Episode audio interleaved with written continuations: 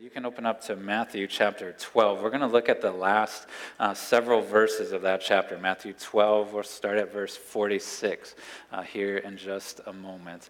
Um, but this is around back to school time for most people. I know there's some, uh, I think, homeschool families that are about to start up, but most public private schools have already started back to school season. And our youngest kid uh, started preschool this week, so it's kind of a big deal for our family. And we went to this back to school night the night before the first day the head of the school, uh, he mentioned how it's very normal for uh, especially preschool kids on that first day of school to cry, even, or parents to cry uh, as they uh, let go of that child to, to go into the preschool.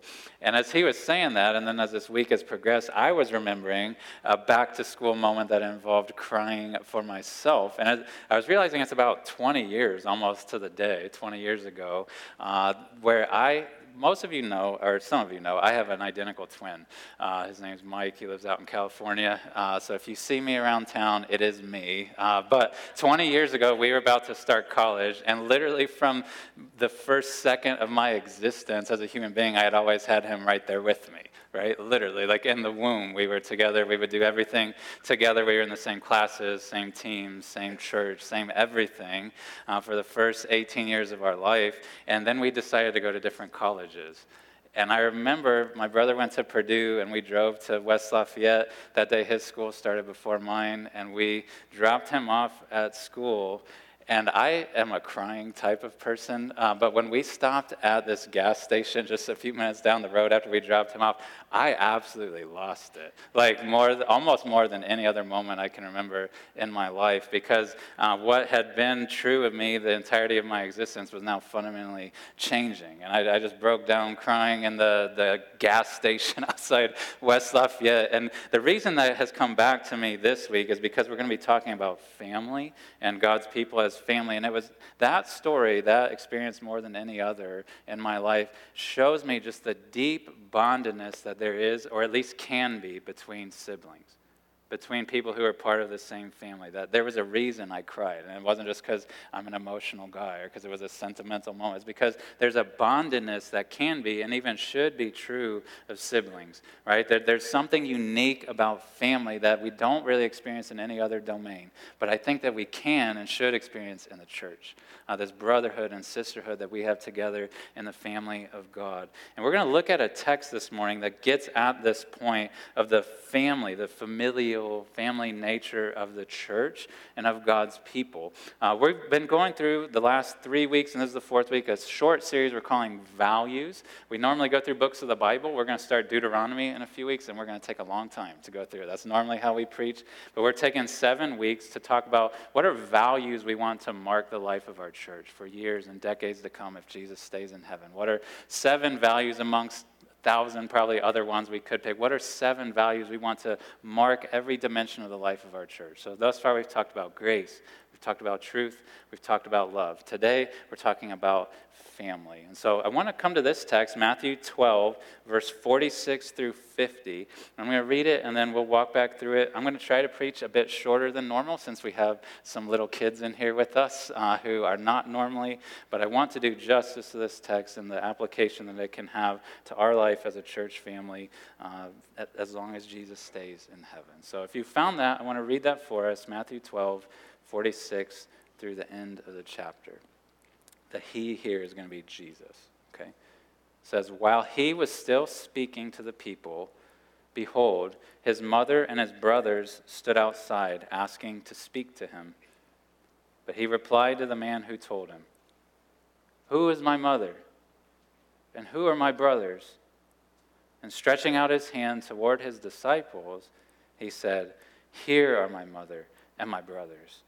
For whoever does the will of my Father in heaven is my brother and sister and mother. This is the Word of God. I want to set the scene here of what takes place, what Matthew records for us, what happened, what Jesus says, why he says it, and then we'll think of its relevance to us as a church family. So, if I was going to set the scene here, if we're trying to be a fly on the wall of what actually took place, Jesus is teaching, right? He's a full grown adult by this point in time. And we don't really have a lot of records of how Jesus interacted with his earthly family, if we want to talk about him that way, with Joseph and Mary and his siblings. This is one of the very few that we have, right? Uh, within the text of Scripture, one of the few records we have, because he's teaching in this house. Uh, and there seems to be this crowd inside of the house. And then his mother and brothers come to this house, right? And it says that they are standing outside. That's what verse 46 says. Uh, so they're standing outside of the house. So presumably it's a full house. People are listening to Jesus teach. And we don't know exactly why his mom, why his brothers came to visit. If you look at some of the other gospel records, it seems like maybe they're even concerned for Jesus. Uh, maybe they are worried about him Possibly they maybe are worried about his mental state, or maybe they're starting, as opposition is starting to rise against him, they're concerned and want him to scale back. We don't know exactly. But they pay him a visit at this house while he's sitting teaching all these people who are no doubt sitting on pins and needles listening to the Lord teach. Side note, did you know Jesus had siblings? That's an interesting thing to know that sometimes we don't realize. If you even look at the next chapter, the end of Matthew 13, some of them are named. They actually, their names are like James and Joseph and Simon and Judas, and he had sisters. He had a mother, maybe Joseph, his father had passed away. We don't know. But uh, they come to this house, at least his mother and brothers. They stand outside, and I would note for you in verse 46 they're wanting to speak to Jesus. Everybody else has come to listen to Jesus, right? They're sitting there being taught by Jesus. His family, for whatever reason, feels like they have the right and the ability to come and speak to him rather than listen to him. Uh, and so they, it seems like they're not even willing to wait till he's done teaching. They are telling maybe whoever this person is that was at the door, hey, we really need to talk to him now. And enough, they were, it seems like probably so at least adamant about it that this man, verse 48, comes and tells Jesus, Hey, your mom, your brothers, they're here, they want to talk to you. And I appreciate what Jesus does here. Rather than Jesus just pausing everything he was doing and going to the door to talk to them, he, he doesn't do that. He capitalizes on this moment uh, and he uses a real life moment to teach something to the people that were listening. And now it's recorded for us. And so we get to learn from what Jesus did in this moment as well. He, he didn't just always have pre planned talks and sermons, like he used the things that would happen in real life. And so he asked this guy in front of everybody who's come and told him, Hey, your mom and your brothers are outside. Jesus asks him a question, right? Verse 48. He says, Who is my mother and who are my brothers? Now, I, at the risk of stating the obvious, I don't think Jesus was forgetting, right? Uh, it's not like, oh, who is that? Like, I mean, he is brilliant. He is God. He, he knows who his mother and his brothers are. But he's trying to make a point to the people that would listen, to the guy who came to give him the message, and then to the people that were listening. Uh, he, he's trying to make a point to them that there is something more. There's another kind of family beyond just our earthly families right? That's at minimum what he's saying because his answer is he, he says, Who's my mother? Who are my brothers? And then he stretches out. I can picture Jesus kind of doing one of these, like where he's pointing to his disciples. It says he stretches out his hand toward his disciples and says, Here are my mother and my brothers.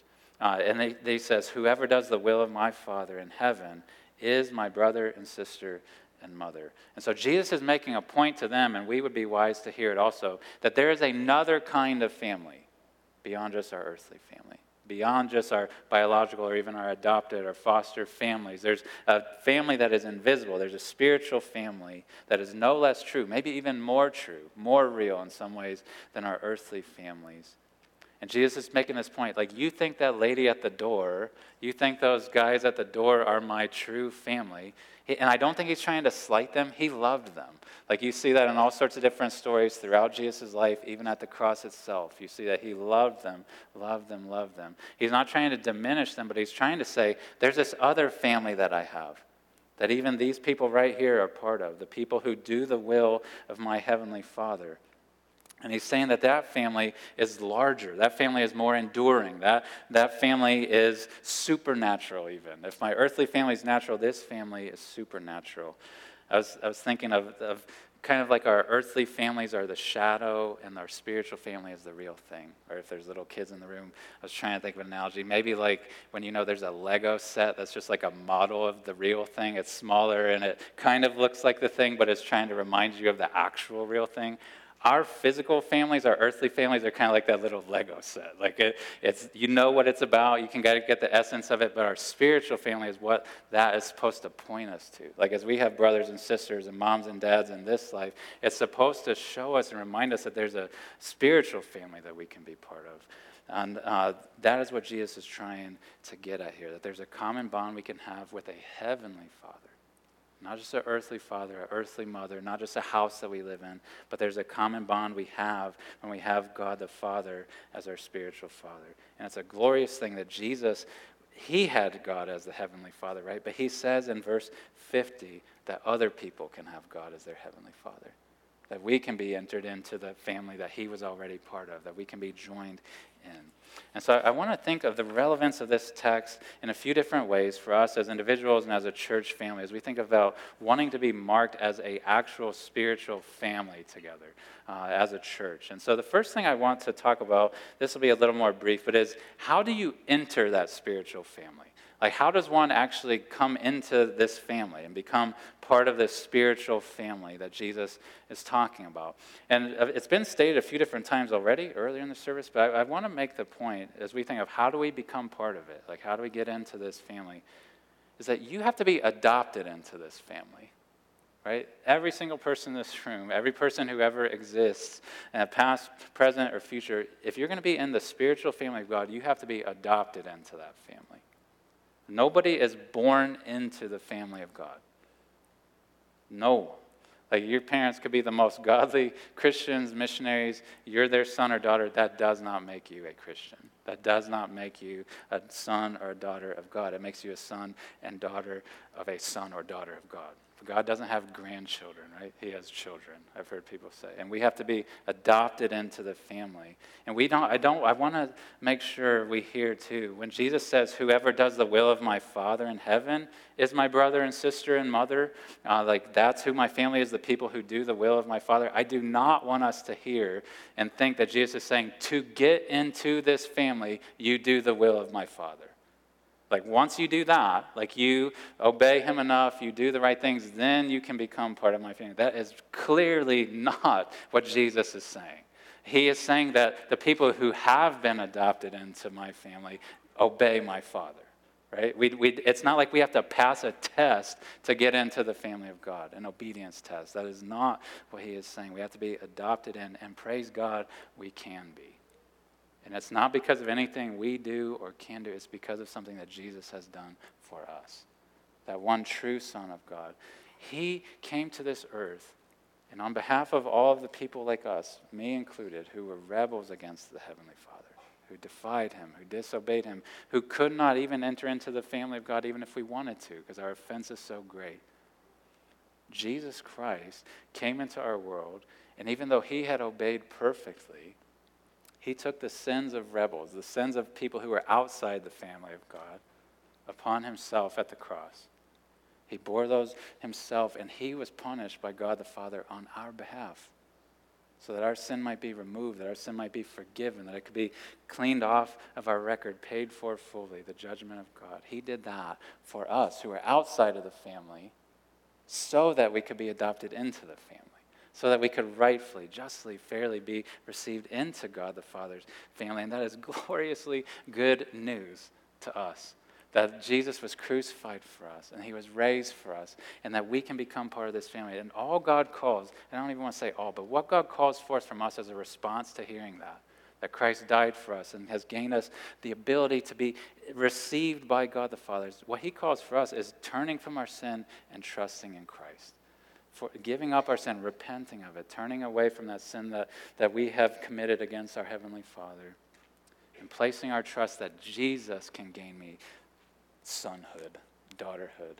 Uh, that Jesus, what he did on the cross, can gain me access into God the Father's family, and resting your soul upon him, trusting that what he's done is enough. That is what we are called to as a response. And I want to note that not every human being is a child of God. We say that all the time. I don't even think we know what we're saying. It becomes so common to say, oh, we're all children of God, just talking about human beings. We are not. Like, the, the family of God, the spiritual family of God, if you draw a circle around it, it doesn't include every human being. It includes the people who are born again, the people who are trusting in Christ. That is who is the family of God. I would note in this text there are the disciples and then there is the people, right? It, when Jesus did this thing where he said, Here are my brothers and sisters, it says he pointed to his disciples, right? There was other people in that room listening to him who presumably weren't part of the family of God yet. There was his brothers outside the door who presumably weren't part of the family of God yet. We are not just part of the family of God by being a human, by being born. Like we become part of the family of God by being born again. And it's so important for us to know we, we're not part of the family of God just by being around Jesus, right? Those siblings of Jesus uh, that I just named a little bit ago, they grew up in the same house as Jesus, right? They were taught the same stuff. I'm assuming they went to the synagogue together. They were taught by Joseph together. They were taught by Mary together. They were around, literally around Jesus all the time, eating with him, talking with him, joking with him. I don't know what all the fun things they would have done together. They were around Jesus their entire life, and Jesus is still saying, They're not my brothers and sisters yet. And just growing up in the church, around the church, does not make anyone a believer. It doesn't make us part of the family of God. We need to be born again. We need to be adopted into that family. So that's how we enter it. But then living in the spiritual family of God. This is the main thing I want to talk about. Living in the family of God. If we are part of the family of God, how do we live in it? I think it is so vital for us in light of this text and so many others that, that unfold in the New Testament to remember that if we have God as our Father, if you have God as your Heavenly Father, guess what that means? You're not an only child, right? That means if I have Him as my Heavenly Father, and you have Him as your Heavenly Father, and you and you and you, that means we have siblings, right? That there is no only child in God's family. If we have God as our Father, that means we have become part of a family with siblings. There's a reason that the New Testament uses this language all the time of brothers right? And even sisters and the household of God and these images that talk about the church as family. That it's not just that we're saved as individuals to become a child of God, but we're saved together to be children of God. That we're, that we're to function as siblings together. I love the church I grew up in, and I love if our church grows in this. This is not a law, this is not a rule, but we would call, often they would call this guy brother so and so, and this lady sister so and so. And I used to kind of think that was weird. The older I get, the more I do that very thing uh, because I appreciate this more and more that if you're a child of God, that means you're my brother, or that I'm your brother, that you're my sister, that I'm your brother, that we have a sibling relationship. And the way we experience that the most is in a church this family of God, this siblinghood of Christians as in an actual church, right? There's a difference between going to a family reunion where you, you are family, but you don't really know each other, and then coming back to your house where you actually live. Uh, the way you experience family is actually, spiritual family is in the context of a church, not just total universal Christians, but we experience it most fully in a church. And I want to share a few uh, ways that we can live out life together as a spiritual family as a church. Some of you go in houses, and maybe some of you have these in your house. You have these little like household rules or signs like, hey, in this house we do such and such. And maybe something trivial like we take off our shoes, or it may be some joke thing about how you lift the toilet seat or whatever. Uh, there may be more serious things about how we love each other, we're forgiving, those types of things. You know what I'm talking about, these household rules. I want to share a few brief household, uh, not rules, but things that should be true of us as a spiritual family based on other texts in the New Testament uh, that if we had more time I would elaborate on. But a few household, family oriented things that should mark us as a church family. One should be that we appreciate each other as siblings, that we should appreciate each other. We should not be, as Christians, embarrassed of each other. We are way too quick to be embarrassed or ashamed of fellow Christians in today's world, I would say.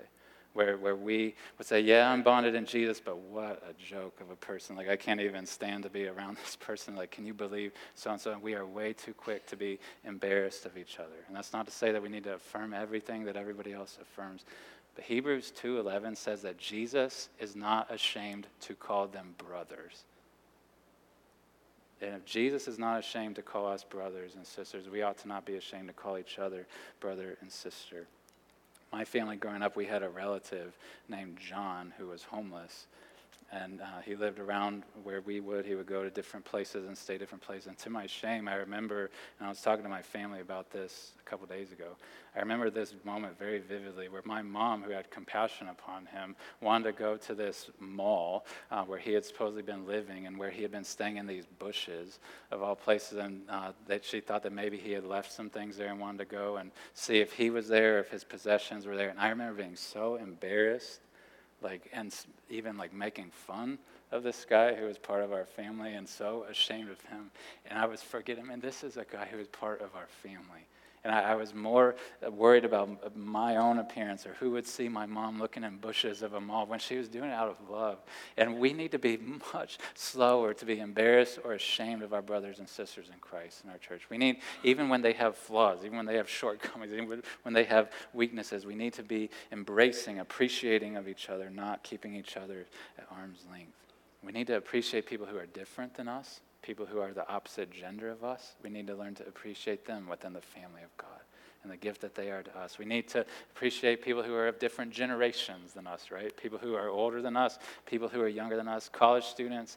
I would tell you, you need more than just your peers in this stage of life. Like you need more than just roommates and fellow college students. You need people who are older than you. You need people who are younger than you. Uh, that is how a family works, right? We learn from grandma and we help our little cousin. Like we, we have different generational things that we learn together. We should appreciate people of different social statuses, economic statuses, people of different ethnicities, people with different giftings and backgrounds. We need to learn to appreciate each other within the family of God. So we should appreciate each other. We should serve each other within the family of God. That's something that should mark us as a church family, as a service of each other that we use the gifts that God has given to us as a son or daughter to benefit the other sons or daughters in our family, right? We don't just use them even just to benefit the world at large in my workplace or in the community, but we should use those gifts first and foremost with the people of God. Not to the neglect of others, but we should use those gifts to benefit each other, right? We should serve each other in a family. In a lot of families, you have chore charts, things like that, right? We, we have assignments of things that we do so it doesn't all fall on mom or all fall on dad. We each try to play our part and do our functioning within the household that we live in, right? Uh, and the same should be true within a household of the church, that we use our gifts to serve each other. It should not all fall upon pastors or leaders or certain members of the congregation. It should be a service that we all do together as a family. Within the family of God, we should comfort and encourage each other. That's what families do, right? That's what spiritual families should do, is that we comfort and encourage each other. We bear each other's burdens rather than just keeping people at arm's length or ignoring them or hoping somebody else can deal with them. We grieve with each other, right? Even in our earthly families, we do that, right? Our family is going to have a funeral that we go to this week, and it's going to be mostly family that comes together, right? To console and to comfort and encourage each other. That's what families do. And when we as a church have people who are hurting, who are grieving, we should come together around them to encourage and to comfort them. That is what families do. We have a unique opportunity in families to build each other up and to infuse hope in each other in ways that other people outside of our family cannot. In our spiritual family, we should not just comfort and encourage each other, but also sharpen and challenge each other right? That's something that brothers and sisters do. We, we sharpen and challenge each other's. In our families, I don't know what your family is like, but in every family I know of, it becomes painfully clear that we cannot hide our flaws. We cannot hide our shortcomings. When you live together, when you're around each other, you do sin against each other. That is inevitable. Uh, it's uh, however many people are living in your apartment or your dorm room or your house, there's that many sinners involved. Like we, we can't hide uh, from each other. And so we need need each other as a family to sharpen each other, to challenge each other, to confront each other at times when we see sin in each other's life. There is ways that we can speak, even in our earthly families, think about this. There's ways we can speak to our brothers and sisters that we cannot speak to other people right? There, there's a built in credibility and bondedness that gives us a platform to talk to each other because we know we're not going anywhere. We, and we have even a responsibility. We're, we are each other's, we are brother's keeper, right? That we have a responsibility for each other to sharpen and challenge each other within the family. And we should never as a family just let people drift towards sin, drift into losing their faith, drift into disobedience. We must challenge each other and help each other. That's what families do. That's what spiritual families do. And the last thing, practically speaking, I want to say is that we persevere. We should persevere with each other as a spiritual family. That's one of the glorious things about human families is that they're the lifelong relationships that you have. Uh, that for most situations, if you enter into the world with siblings, they're going to be around the rest of your life, right? Uh, that they are they're just embedded. They're baked into your life. You don't even consider stopping being their brother. Like there may be rifts sometimes, but you never stop being their brother. You never stop being their sister. And there should be a perseverance that happens within a household, within a, a household even of faith. There, there's a beauty even in our earthly families of consistency over years, consistency over decades. That every Thanksgiving, maybe not last year, every Thanksgiving you go and you eat with the same people right? Every Christmas you go and you sit around the same table with the same people. Uh, every birthday you celebrate with the same people. There is a continuity of family that is a beautiful thing, that's a powerful thing. But sometimes when it comes to spiritual family, we are very quick to bail we are very quick to say, oh man, like that really frustrates me. What that person did, I'm just going to go find a new set of brothers and sisters. I'm just going to go find a new church family down the road. I'm just going to go to this other place where I don't have all that baggage. We don't do that with our earthly families, right? We don't say, oh, I'm just going to go find a new family to spend time with, right? Like, may we be so slow to do that with our spiritual families. Not that there is never a reason, but may we be slow to do that. And maybe quick to persevere with each other and bear with each other and, and learn from each other and, and endure difficulty with each other. We should not just bail on our spiritual family when conflict arises. So that's how we live in the household of God. The last thing I want to mention is just this will be very brief is I think as we think about our spiritual family, then we think about our earthly family. One thing I, I don't want to miss the opportunity to speak toward this morning is the need to keep our earthly family in proper perspective. Uh, I, our church, I love this about our church. I'm trying to be an encouragement of this myself. We really want to see a value of earthly families that as God grants them to us, that we, we live intentionally and purposefully in them and try to grow a new generation of people coming behind us. But there is a risk that churches like ours, so to speak, can run of where we can start to idolize the earthly family.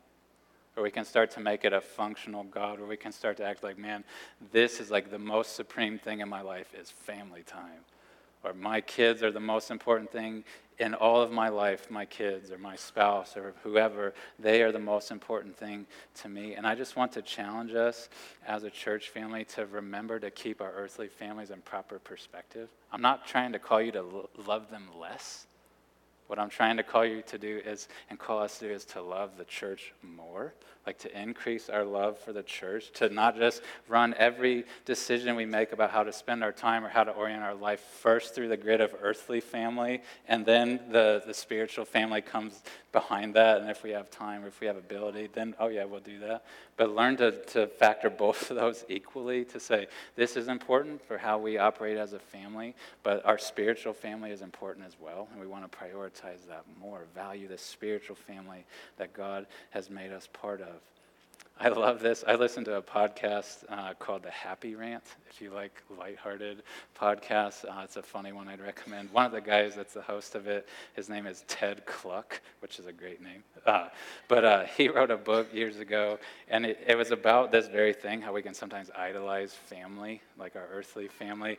And it, I love this that he pitched this title to the publisher, but they didn't go for it. Uh, but I wish they would have, and he wishes they would have uh, in light of the ministry, which I'm not bashing them, but of focus on the family. What he had suggested as a title was focus off the family, uh, and they didn't go for that. I think they thought that would cut a lot of sales, uh, but I think it, in a cheeky way, got at the point of hey, sometimes we put way too much of a spotlight on the traditional nuclear uh, family of husband and wife and kids, and orienting your life around the earthly family. He really wanted people to say, man, I value spiritual family as much, or maybe even more, than I value my earthly family, and we need to get get focus off of our family sometimes and not idolize it. And so I, I don't want us to think of our earthly families less, love them less. I want us to love our spiritual family more, to value our spiritual family more. And as an aside, too, I also want us as a church to not collectively idolize the nuclear family as if that is the only way to express Christian reality and living. We, as a church family, one of the beauties of being a church family is that we can be, provide relationships that God uh, can grow us through, like of friends and of brother and of sister and grandma and grandpa and grandchild and grandson. We can provide those things relationally to each other that we may not have in a nuclear family. So when we are single, we can still, we should still, not cancel, we should still be friends and brothers and sisters. We should have uh, those who have a spouse, who have children, we should be looking out and caring for as friends, as brothers and sisters, those who don't have an immediate nuclear family in their household. We, we should never uh, raise the nuclear family as if it's the only means by which to express Christian reality, Christian maturity. We are to function together as a spiritual family to, to supplement and care for each other collectively uh, as God gives us opportunity. want us to be a church family. Our pastors want us to be a church family. We want to be a welcoming family, not a, a, unwelcoming one that kind of circles the wagons and lets nobody else in. May we be a, a church family that receives new people in, that, that welcomes new people into our family. But we are a family, and we should live like it, would say. Uh, we are a spiritual family as a church, and we should live like it. Growing up, I would uh, sing hymns with my church, and I'm not going to sing this for you, but it's just coming back to my mind this week. We would sing a song. I don't even think this was the title, but it's the hook that I remember, where we would sing, I'm so glad I'm a part of the family of God. Do any of you know this song? I, okay, I see a few hands. All right, yes. Uh, I, that has lodged in my head uh, that I, I would sing and sing and sing when I was a kid. And it's becoming more and more true in my life as I get older, as a Christian, as a pastor, that I tr- those aren't just words I sing or think of just out of routine, but I truly am glad that I'm a part of the family of God. And if you are, I hope that you grow in your gladness this morning, that you're part of God's family, and you grow in your bondedness with us as brothers and sisters. I'm going to pray for us, and we're going to sing one more song. So the worship team can go ahead, come up, but let me pray for us, and then we will sing.